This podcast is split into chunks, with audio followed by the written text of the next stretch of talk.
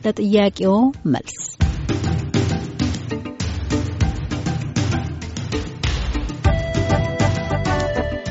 ለጥያቄው መልስ ዝግጅታችን የአማራ ክልል የጸጥታና አስተዳደር ምክትል ኃላፊ ኮሎኔል አለበል አማረንና የኦሮሚያ አቻቸውን ኮሎኔል አበበ ገረሱን ጋብዟል።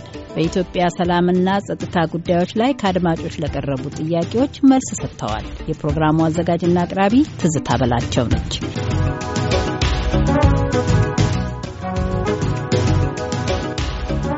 ኮሎኔል አለበል አማረ የአማራ ክልል ጸጥታና ደህንነት ምክትል ኃላፊ፣ ኮሎኔል አበበ ገረሱ የኦሮሚያ ክልል ጸጥታና ደህንነት ምክትል ኃላፊ፣ የአድማጮቻችንን ጥያቄዎች ለመመለስ በፈቃደኝነት ስለተገኛችሁ ከልብ አመሰግናለሁ። እሺ፣ እኛም እናመሰግናለን። ወደ አድማጭ ጥያቄ ከመግባቴ በፊት ጥሩ መንደርደሪያ እንዲሆናችሁ ከቅርብ ጊዜ ወዲህ እንግዲህ የኢትዮጵያ ሰላምና መረጋጋት ሕዝቧ ላይ ከፍተኛ ስጋት እንደጋረጠ ብዙዎች ይናገራሉ። በአገር ዙሪያ ከሚካሄዱ ግጭቶች በመነሳት እንዲያውም አንድ ጸሐፊ failed state ወይንም እንደ ሀገር እየጨነገፈች እየሄደች ነው የሚል ጽሑፍ አስፍረዋል እና እናንተ ሀገር ውስጥ ናችሁ፣ ሁኔታውን ትከታተላላችሁ። እስቲ የየራሳችሁን ግምገማ በቅድሚያ ስጡኝ። ኮሎኔል አለበልን ላስቀድም። እሺ፣ አመሰግናለሁ ትዝታ። እንዳልሽው እንደዚህ አይነት ሀሳቦች ያው በተወሰኑ ሰዎች ሲራመድ እኔም እሰማለሁ። ዋናው ነገር ያው እኛም እዚህ ለውጡ ከመጣ በኋላ ሀገር ውስጥ ገብተን በቀጥታ በስራው ላይ እየተሳተፍን ያለ ነው። እንግዲህ ለውጥ ሲመጣ ያው ብዙ ነገሮችን ይዞ እንደሚመጣ እናውቃለን እና ከዛ ጋር የተያዙ ነገሮች መሆናቸውን ነው የምንረዳው። ለውጥ ደግሞ በአንድ ጊዜ የሚሆን ነገር አይደለም። የተወሰነ የሚወስደው process አለ እና በዛ process ውስጥ ሆነን የሚያጋጥሙን የለውጥ ችግሮች መሆናቸውን ነው እኔ የማስበው። በተለይ ደግሞ ከጸጥታ አንጻር አንዳንድ ነገሮች አሉ። የታፍኖ የነበረ ሕዝብ ታፍኖ የነበረ ማህበረሰብ እንዲህ አይነት ለውጥ በሚያገኝበት ጊዜ በጣም ብዙ የተከመሩ ግን የታፈኑና የታሸጉ ነገሮች ስለነበሩ ከእንደዚህ አይነት ነገሮች የሚመነጩ መጋጨትና የተወሰነ ቅሬታ ውስጥ የመግባት ነገሮች እዛም እዛም ይታያሉ እና የእነዚህን ቅሬታዎች ለመፍታት ደግሞ ያው መንግስት ከፌዴራል ጀምሮ እስከ ታች ድረስ የሚከተላቸው አቅጣጫዎች በወሳኝ መንገድ በኃይል የመጨፍለቅና በኃይል መቆጣጠር ሳይሆን ህዝቡን በማሳመንና ህዝቡን በማሳተፍ የሚመለከታቸው አካላትንም በማዋየት ላይ በጣም ዲሞክራቲክ በሆነ መንገድ ችግሩን የመፍታት አቅጣጫ ነው እየተከተለ ያለው። በዚህ መልኩ እየሄደም ያው ውጤታማ እየሆኑ ያሉት አንዳንዶች በጣም የሚያፈነግጡ ካሉ ደግሞ የኃይል እርምጃን በመጠቀም የህብረተሰቡን ሰላም ለማረጋገጥ ሲባል እና የተገኘውንም ለውጥ ይበልጥ ለማጠናከር ሲባል አስፈላጊ የሆኑ የኃይል እርምጃዎችንም በመውሰድ ጭምር ሰላምና ጸጥታን ያው ለማረጋገጥ ከፍተኛ ስራ እየተሰራ ነው ያለው እና የወድ ማለት የፌልድ ስቴት የሚባለው አስተሳሰብ ትክክል አይመስለኝም ከኛ ሀገር አንጻር። ምክንያቱም በጣም ጠንካራ የሆነ የጸጥታ ተቋም አለ። እስካሁን ድረስ ያው የሀገር መከላከያ ሰራዊታችን፣ የጸጥታ ተቋማችን፣ ክልላዊ የጸጥታ ኃይሎቻችንም ቢሆን አጠቃላይ ያለው ሁኔታ በኃይልም ጭምር ለመቆጣጠር ከአቅማቸው በላይ አይደለም። ህዝቡም የሚኮራባቸው ስለሆነ ይህ ኃይል እያለ እንዲህ አይነት ነገር ይመጣል ብዬ አላምንም በአንድ በኩል። በሌላ በኩል ደግሞ ህዝቡ በራሱ ኢትዮጵያዊነትን፣ አንድነቱን፣ አብሮነቱን የሚያምን ህዝብ ነው። ምንም እንኳን የተለያየ ብሔር ብሔረሰብ በዚች ሀገር ውስጥ የሚኖር ቢሆንም ነገር ግን በሀገራዊ ጉዳዩ ላይ በማንነቱና በራሱ ጉዳይ ላይ የሚደራደርና ይሄንን ዝም ብሎ ለማንም አሳልፎ የሚሰጥም ህዝብ አይደለም። እርግጥ በመካከል የተለያዩ ቡድኖች አሉ፣ የየራሳቸው ፍላጎት ያላቸው ቡድኖች። እነዚህ ቡድኖች ያው ፍላጎታቸውን በኃይልም በምንም በመሳሰለው ነገር ለማንጸባረቅና ለማስፈጸም ይፈልጉና ይንቀሳቀሱ ይሆናል። ግን ይሄ የሚሳካላቸው ስላልሆነ በተለይ ደግሞ ከጸጥታ ተቋማት ጥንካሬና ከህዝቡ ፍላጎትና ብርታት አንጻር ሲታይ የሚባለው ነገር ሁሉ ይሆናል ማለት አይደለም። ከኛ ሀገር አንጻር በጣም ነው የማመሰግነው ኮሎኔል አለበል።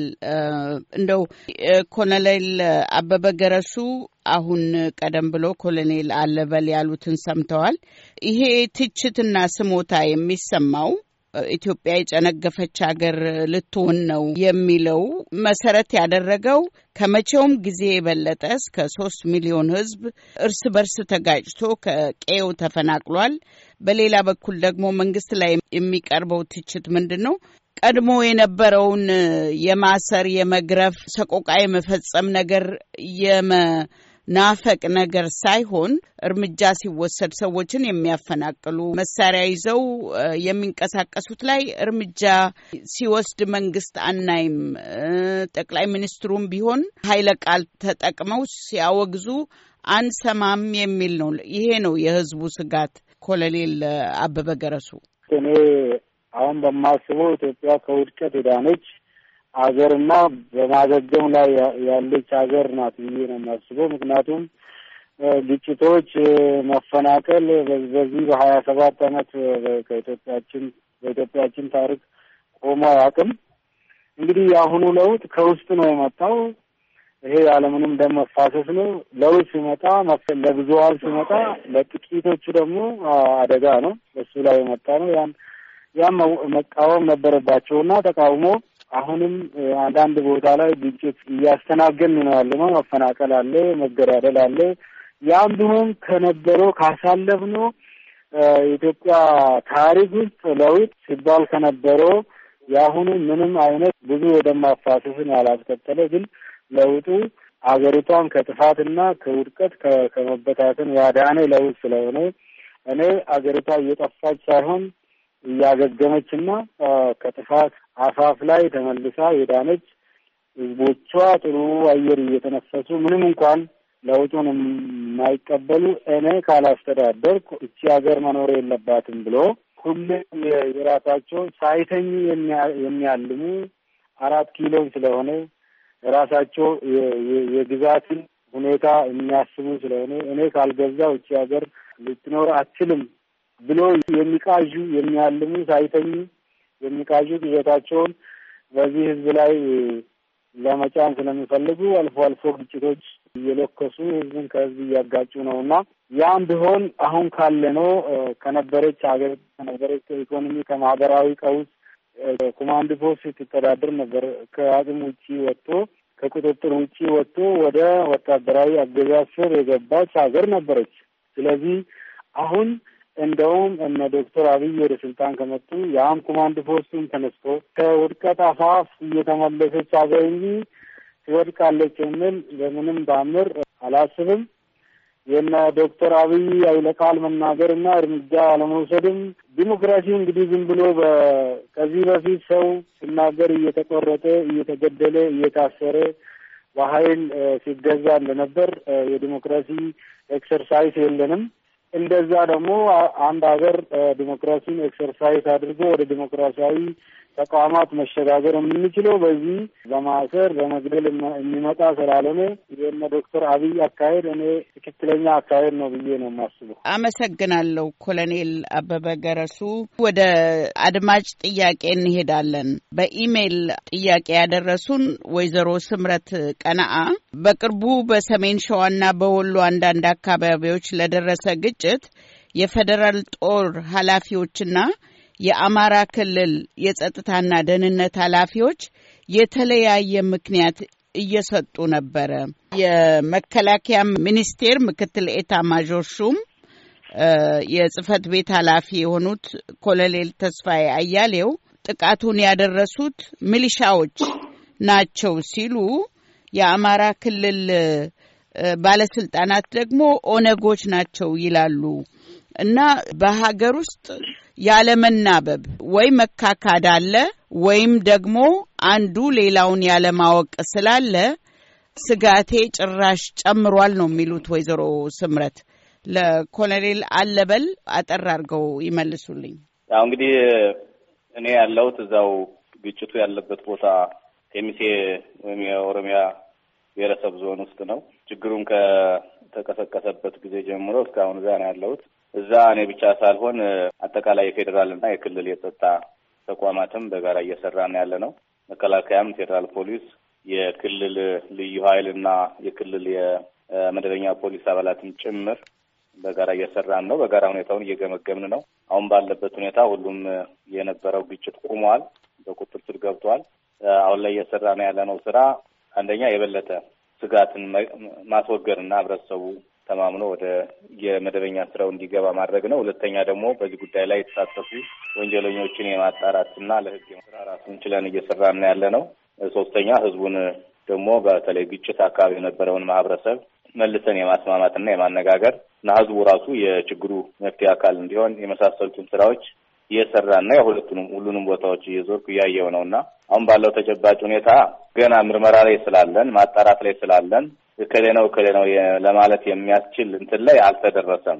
ነገር ግን የነበረው ግጭትና የውጊያ ሁኔታ በተለይ በአንደኛው side በኩል ጠንከር ያለ የተደራጀ የሰለጠነ እና የታጠቀ በደንብ organized የሆነ command የሚደረግ አይነት የሚመስል እንቅስቃሴና ግጭት ነው የነበረው። አንድ ኃይል ሌላ ኃይል ከጀርባ እንዳለ በግጭቱ ይሄንን እዚህ ያለን ሰዎች ሙያውም ስላለን ጭምር ተነጋግረናል። በዚህ በመልኩ አጠቃላይ መግባባት አለ። ይህ ኃይል ማን ነው የሚለው ነገር የበለጠ ተጣርቶ ነገ ከነገ በኋላ ግልጽ ይሆናል ማለት ነው እና ሁኔታው በዚህ ሁኔታ ነው። በዚህ ይሄን ነው የሚመስለው። መምህር ማስረሻ ገብርኤል ከደብረ ሲና ነው የሚደውለው። ለኮሎኔል አለበል አንድ ጥያቄ አቅርባለሁ። ያቅርቡ። እሺ፣ በቅርቡ እንግዲህ በአማራ ክልል ሰሜን ሸዋ የተለያዩ አካባቢዎች ግጭት ተከስቷል። የሰው ሕይወት እየተቀጠፈ ነው። ህጻናት፣ ሽማግሌ ሴቶች እየተሰቃዩ ነው እና ይሄን ለውጡን ከማስቀጠል አንጻር እንቅፋት ሊሆን አይችልም ወይ? አንድ ሁለተኛ ደግሞ ቀደም ተብሎት በደህንነት ኃይሎች ይህ ግጭት ከመፈጠሩ በፊት ህዝቡ ግጭቱ እንዳለ ይረዳል፣ ይወራል። የተለያዩ ኃይሎች ስልጠና ይሰጣቸዋል። ቀድሞ ደርሶ ይሄን ነገር ማስቆም አይቻልም ነበር ወይ የሚል ጥያቄ ነው ያለኝ። አቶ ማስረሻ አመሰግናለሁ ስለ ተሳትፎ። በርካታ ጥያቄዎቻችን ኮሎኔል አለበል በፌስቡክ ጥያቄዎቻቸውን ያደረሱን ወደ ኋላ ላይ ስማቸውን እዘረዝራለሁ። እንዴት ነው መንግስት ባለበት ሀገር ቀድሞ እንዴት ማወቅ አልተቻለም የሚል ጥያቄ አንስተዋል። ልክ እንደ አቶ ማስረሻ። እሺ እንግዲህ ያው እዚህ አካባቢ ያለው ችግር ትንሽ የቆየ ነው። ይሄን የቆየ ችግር አሁን በተከሰተው መጠን እና ፍጥነት ይሆናል ብሎ የጠበቀ ብዙም ሰው የለም። አጠቃላይ ዞኑ ላይ ትንሽ የተወሰነ ከዚህ ከሃይማኖትም ጋር የተያያዘ ሁለተኛ ደግሞ ከፖለቲካ ኃይሎች ጋር በተያያዘ የተወሰነ የመወጣጠር ነገር የመሳሳብ ነገር እንዳሉ ሪፖርቶችና ፍንጮች አሉ። ያው አቅደን እሱን ለመስራትና ለማርገብ እየተንቀሳቀስን ባለንበት ሁኔታ ነው ቀድሞ አሁን የተከሰተው ችግር የመጣው። እንዲያውም እኔ በአጋጣሚ እንዲህ አይነቱን ነገር ለመፍታት ባለፈው ሳምንት አርብ ወደዚህ እየተንቀሳቀስኩ ባለሁበት ሁኔታ ነው ይሄ ይሄ ችግር ቀድሞ የተከሰተው። ልክ እኔ ስገባ ነው ችግር የተከሰተው። አመጣጤ የተለያዩ አካባቢዎች ላይ ቅድም ያልኳቸው ነገሮች ይታዩ ስለነበረ እንደ ምልክት እነዚህን የበለጠ በማጥናት ውሳኔ ለሚሰጥ አካል ዝርዝር የመፍትሄ አቅጣጫ ለመስጠትና ወደ እርምጃ ለመግባት ነው የነበረው እና ግን ቀድሞ ፈጥኖ ሁኔታዎች ተከስተዋል። ይህን ሁኔታ ደግሞ እኛ እንደ ክልል ብቻ ሳይሆን ዞኑም ወረዳውም ራሱ ችግር የተፈጠረበት አካባቢም ራሱ ማህበረሰብ አጠቃላይ ዝም ብሎ ግንዛቤ ቢኖረውም ግን በዚህ ጊዜ በዚህ ፍጥነት ይከሰታል የሚል እምነት አልነበረውም። ያው ዙረን አዋይተናል። ህብረተሰቡን ስናዋያዥ አለመግባት እንዳለ እናውቃለን። ግን በሽምግልናና በንግግር በስምምነት ይፈታል የሚል እምነት ነው እንጂ የነበረን እንደዚህ ሳናስበው ይሄ ችግር ይፈጠራል ብለን አናስብም ነበር በሚል ነው ህዝቡ ራሱ ሀሳቡን እየገለጸልን ያለ። ስለዚህ ያለ መግባባት የተወሰኑ ነገሮች እንደ ችግር መኖራቸው ብናቅም ግን ከፍጥነቱና ከተከሰተው አንጻር በዚህ ሁኔታ አላየነውም ነበር።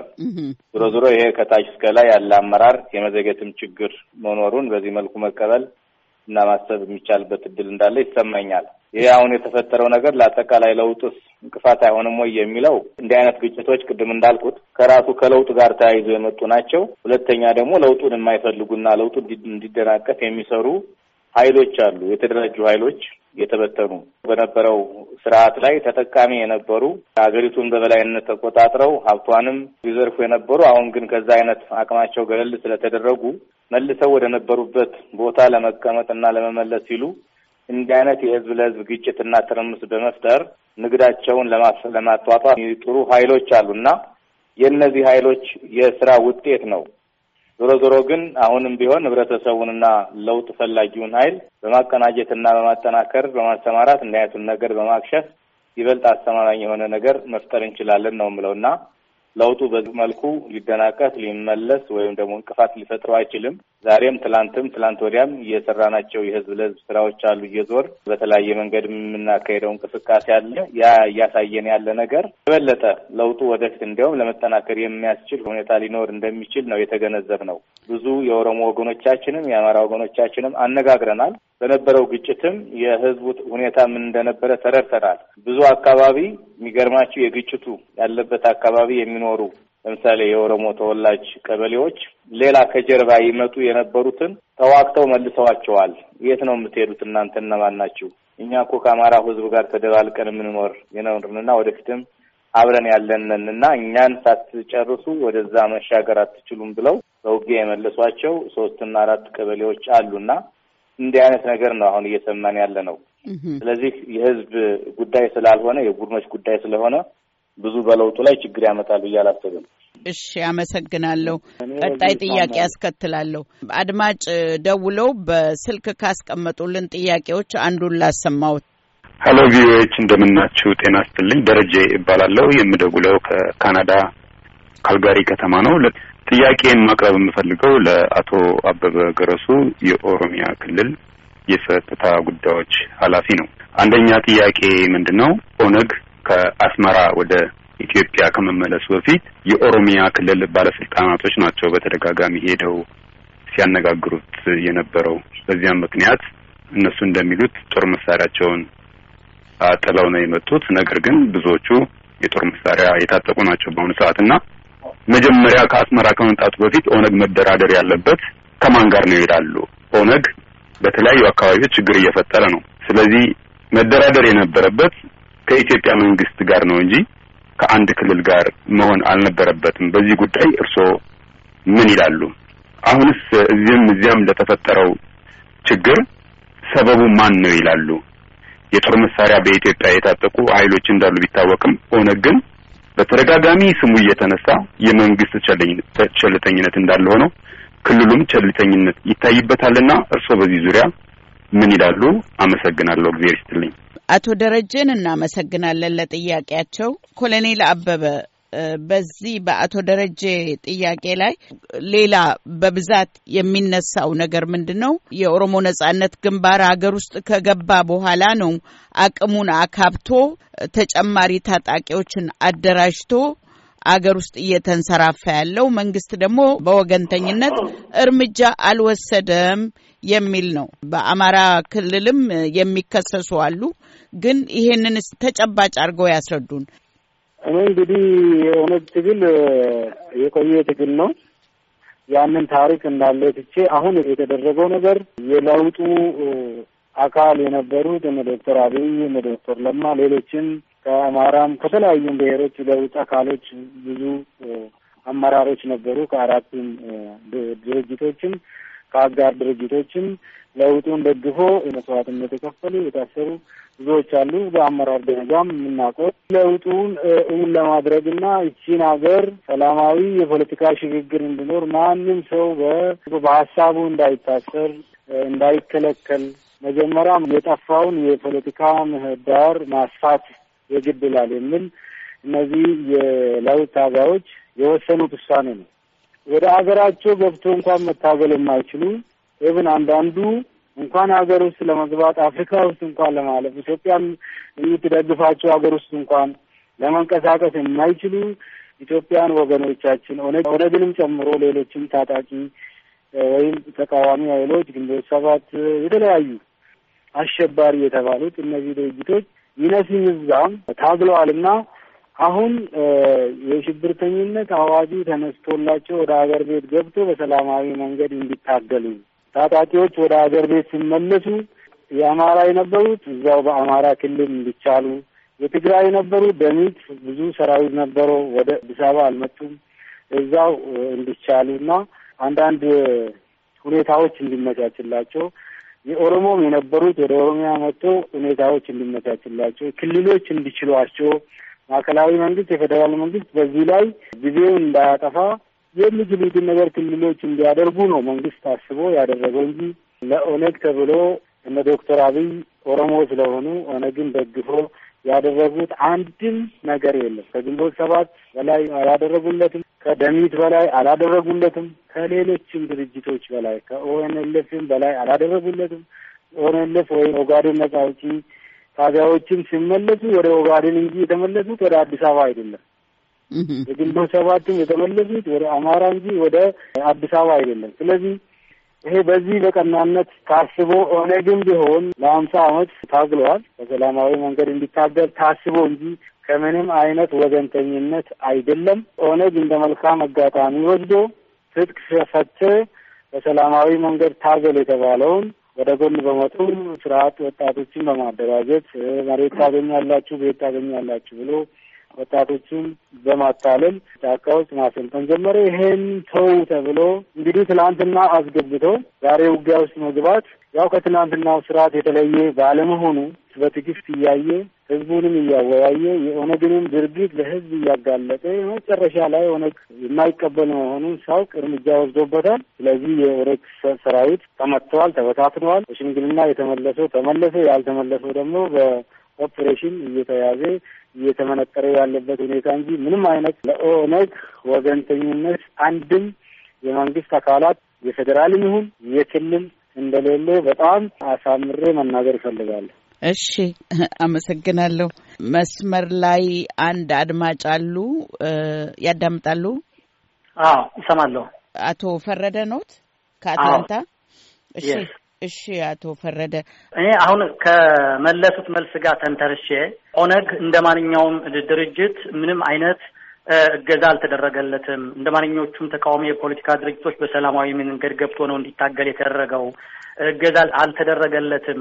እንደ እኔ ግን የተለየ ሀሳብ ነው ያለኝ። ለምንድን ነው የክልሉ መንግስት እሽሩሩ የሚለው? በተጨባጭ ባለፉት ሁለት ሶስት ሳምንታት ነጆ ላይ የተወሰደውን ተግባር ማወቅ እንችላለን። አምስት ሰው ገድለው ሬሳቸውን ነው ያቃጠሉት። ከአሁን በፊት አስራ ሰባት አስራ ስምንት ባንክ ተዘርፎ ምንም ስለዛ የተሰጠ መግለጫ የለም። ሰዎቹም ለህግ አልቀረቡም። መንግስትም በዚህ ላይ የወሰደው አፋጣኝ እርምጃ የለም። አሁንም አጋጣሚ አካባቢውን እንደሚያውቅ ሰው ግንቢ፣ ነጆ፣ ደምቢዶሎ፣ ጊዳሜ፣ የአሶሳ አዋሳኝ አካባቢዎች አሁንም ችግር እንዳለ ነው የሚወራው እና የሚሰማው። አጋጣሚ ያን አካባቢ በደንብ አውቀዋለሁ። የተማርኩበት ያደግኩበት ነው።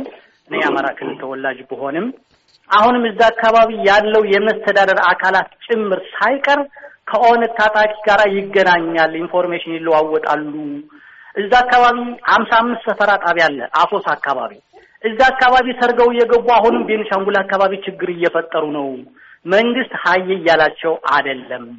አማራ ክልል ላይ የተደረገውን ነገር በኋላ ወደ አማራ ክልል የሚመጣ ሆኖ መንግስት information እየተሰጠው ታጣቂ እንደገባ እየታወቀ አሁን መከላከያም ሌላ አቋም፣ የሰሜን ሸዋ አስተዳዳሪ ሌላ አቋም፣ የከሚሴ አስተዳደር ሌላ አቋም፣ የክልሉ መንግስት ሌላ አቋም፣ አራት አይነት አቋም ለመገናኛ ብዙሃን መግለጫ የሚሰጥበት ደረጃ ነው የተሰጠ ነው። የኦነግ ኃላፊዎች አዲስ አበባ ቁጭ ብለው በምንም ተአምር በመንግስት በኩል የተሰጣቸው ማስጠንቀቂያም እርምጃም የለም። ኦነግን የሚደግፉ አክቲቪስቶች አዲስ አበባ ላይ ታጅበው ይሄዳሉ። በመሳሪያ፣ በፖሊስ፣ በመከላከያ። ሌላው አርሶ አደር ግን እየሞተ ነው ያለውና እኔ አሁንም የክልሉ መንግስት የኦሮሞን ህዝብ ፈርቶ ይሁን ወይም ደግሞ የኦነግን ዓላማ አስፈጻሚ ይሁን አንዳንዱ አካባቢ እንደውም ስጋት አለኝ እንደዛ ያደርጋሉ የሚል አቶ ፈረደ በዚህ መንገድ ክልሉ በደንብ ምላሽ መስጠት አለበት የሚል ነገር አለኝ። ከታች ጀምሮ እስከ ላይ ድረስ እኔ ኦፒዲኦ ውስጥ ራሳቸውን ማጥራት አለባቸው። ኦዲፒ አሁን የተቋቋመው የኦሮሞ ድርጅት ራሱን ማጥራት አለበት። እዛ ላይ ችግር አለ የሚል ነገር አለኝ። ይሄን ቢመልሱልኝ አመሰግናለሁ። ኮሎኔል አለበል አማረ፣ እስቲ እዚህ ላይ እርሶም ያው አብሮ እንደሚሰራ አንድ ኃይል መልስ ሊሰጡበት ይችላሉ። ከዛ በኋላ የሚጨምሩት ካለ ደግሞ ለኮሎኔል አበበ ገረሱ መስመር እንለቃለን። ኦሮሞ ነጻነት ግንባር ኦነግ ያው እንደ ማንኛውም ተቃዋሚ ድርጅት በሰላም መንገድ ለመታገል ወደ ሀገር ውስጥ መግባቱን ሁላችንም እናውቃለን። ከገባ በኋላ የተለያዩ ችግሮችንም በመፍጠር ላይ እንደነበረ እና በዛም በፈጠረባቸው አካባቢዎች ሁሉ ያው መንግስት አስፈላጊውን እርምጃ በመውሰድ እና በመግለጫም ጭምር መልክ እንዲይዝ ለማድረግ ጥረት እንዳደረገ አውቃለሁ። ዴፓም የኦሮሞ ዲሞክራቲክ ፓርቲም ገዢ ፓርቲ ነው ካሉት የኢህአዴግ አራት ብሔራዊ ድርጅቶች አንዱ ነው። በአጠቃላይ በሀገር ደረጃ ሰላምና መረጋጋት ለመስፈን በሚደረጉት ጥረቶች እና እንቅስቃሴዎች ያው የበኩሉን ድርሻ የሚወጣ ድርጅት ነው። እኛም እዚህ ከሚሴ ውስጥ ለምናደርገው ነገር ሁሉ የኦሮሞ ዲሞክራቲክ ፓርቲ አስፈላጊውን እገዛና ትብብር በማድረግ ላይ የሚገኝ ድርጅት ነው። ስለዚህ በኦዴፓ በኩል ምንም አይነት ችግር እንደሌለና በተለይ ደግሞ ከድርጅቱ አዴፓ ጋርም በቅርበት ነገሮችን እየተመካከሩ እንደሚሰሩ እናውቃለን። ስለዚህ በዚህ መልኩ ለመመለስ ይቻላል። ኦሮሞ ውስጥ በልዩ ልዩ አካባቢዎች በባንክም በምንም በምንም ለሚያደርገው እንቅስቃሴ ከኔ ክልል ውጭ ስለሆነ በዚህ በኩል ኮሎኔል አበበ ሊሄድበት ይችላል። እሺ፣ እዚህ ባለው ሁኔታ መግለጫዎች ተቀያየሩ የሚለው ነገር ሊቀያየሩ ይችላሉ። ምክንያቱም ሁላችንም በአንድ ደረጃ ላይ ስላልሆን እና ነገሮችን በተለያየም መልኩ የመመልከትም ሁኔታ ሊኖር ስለሚችል እንደዚህ አይነት ነገሮች ቢኖሩ እኔ ግን እንደ ክልል ሁኔታዎችን በቅርብ እስከተከታተልኩት ድረስ አንድ ኃይል ይህን እንቅስቃሴ ውስጥ የሚሳተፍ እንቅስቃሴውን የሚያስተባብር እንዳለ ግልጽ የሆነ እምነት አለኝ። የኃይል ማን ነው የሚለው እንዳልኩት አሁን እከሌ ነው እከሌ ነው ከማለት ይልቅ በደንብ አረጋግጦ ምክንያቱም ይሄ የሕግም ጉዳይ ስለሚያስከትል በሕግም ተጠያቂነትን ስለሚያመጣ ለእኔ ሳይሆን ለዛ አካል ማለት ነው ወንጀሉን ለፈጸመውና ላስፈጸመው አካል በሚገባ በማስረጃ ተረጋግጦ ቢገለጽ የበለጠ ማን መሆኑ የተሻለ ይሆናል በሚል እምነትና እሳቤ ነው።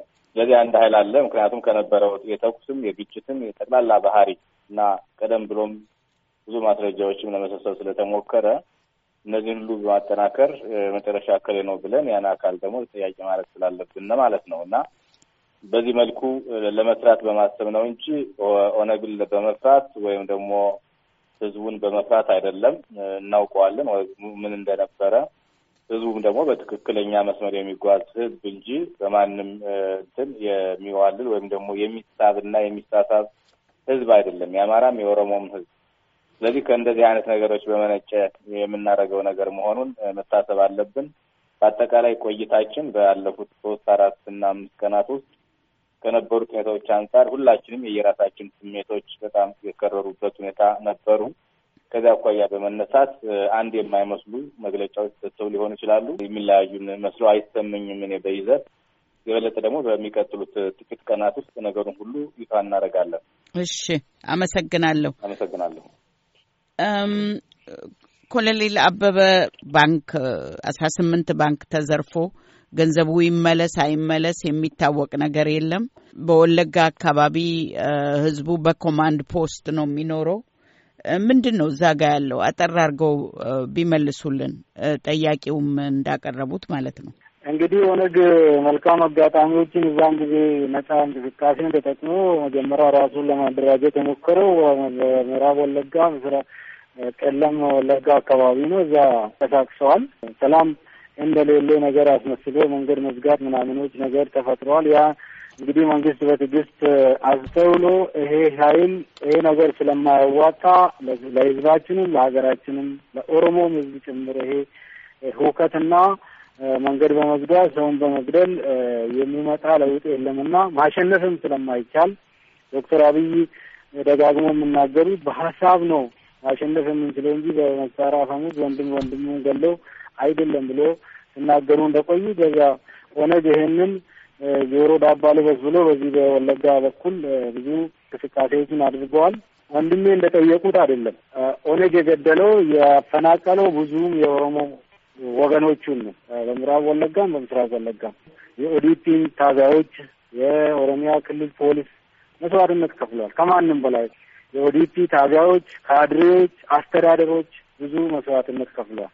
መስዋዕትነቱን የከፈሉት ደግሞ ለሰላም ሲባል እቺ ሀገር በሰላም በሰላማዊ ሽግግር መንግስት እንዲመጣ እንጂ በአፈሙዝ ብቻ ሰዎች ወደ ስልጣን እንዳይመጡ ለሰላም ሲባል ብዙ መስዋዕትነት ተከፍለዋል። በአሶሳና በቤኒሻንጉልና በኦሮሞ መካከል ሲደረግ የነበረው ግጭት ኦነግም አለበት፣ ሌላም ሀይል አለበት፣ እጅ አለባቸው። ቅድም እንደተናገርኩት ኢትዮጵያ ለእኛ ካልሆነች ትጥፋ የሚሉ ኃይሎች በሙሉ ተሳትፎበታል። አሁን እሱ ወደ ቦታ ተመልሶ ከትላንትና በስታ በተከበሩ ለማ መገርሳ የሚመራ የኦሮሚያ ክልላዊ መንግስት ካቢኔ አሶሳ ሄዶ ቤኒሻንጉል ጉሙዝ ጋር ወንድማዊ ውይይት አድርጎ ወደፊት ይሄ ህዝብ አብሮ መቀጠል እንዳለበት እንዴት ደግሞ በጋራ ልማት በጋራ ሰላም መሳተፍ እንዳለባቸው ተወያይቶ በሰላም ነው የተለያዩት። አሁን ወደ ሰላማዊ ሁኔታ የተመለሰበት ቀጠና ስለሆነ የወንድሜ information በአሶሳ በኩል ስጋት አለ ያለው ስህተት ይመስለኛል። አንድ በኢሜይል የመጣልኝን ጥያቄ ላቅርብና ለኮሎኔል አለበል አማረ ነው የላከው። ከአማራ ክልል ኦሮሚያ ዞን ከሚሴ አቶ ሙሳ ሀባ መንግስት ዲሞክራሲያዊ ምህዳሩን ለማስፋት እየሰራሁ ነው ይላል። በአማራ ክልል ግን የመደራጀትና የመሰብሰብ መብት እሳቸው መንጋ ነው የሚሉት። በመንጋ ፖለቲካ እየታፈነ ነው። ማሳያ ብለው ባለፈው ወር በአርበኞች ግንቦት ሰባት በባህር ዳር ከተማ በተጠራ ስብሰባ የታደሙ ሰዎች ላይ የተደረገው አደናቃፊ ድርጊት። እንዲሁም በደሴ ከተማ በወሎ ማህበረሰብ ምስረታ ላይ የተደረገ ኢሰብአዊ ድርጊት እንደ ምሳሌ ይጠቀሳል ይሉና አንደኛ በኦሮሞ ዞን ደዌ ሀረዋ ግጭቱ በተፈጠረ ቦታ ምንም የሰላም ችግር ሳይኖር የልዩ ኃይልን ካምፕ መክፈት ለምንድን ነው ያስፈለገው?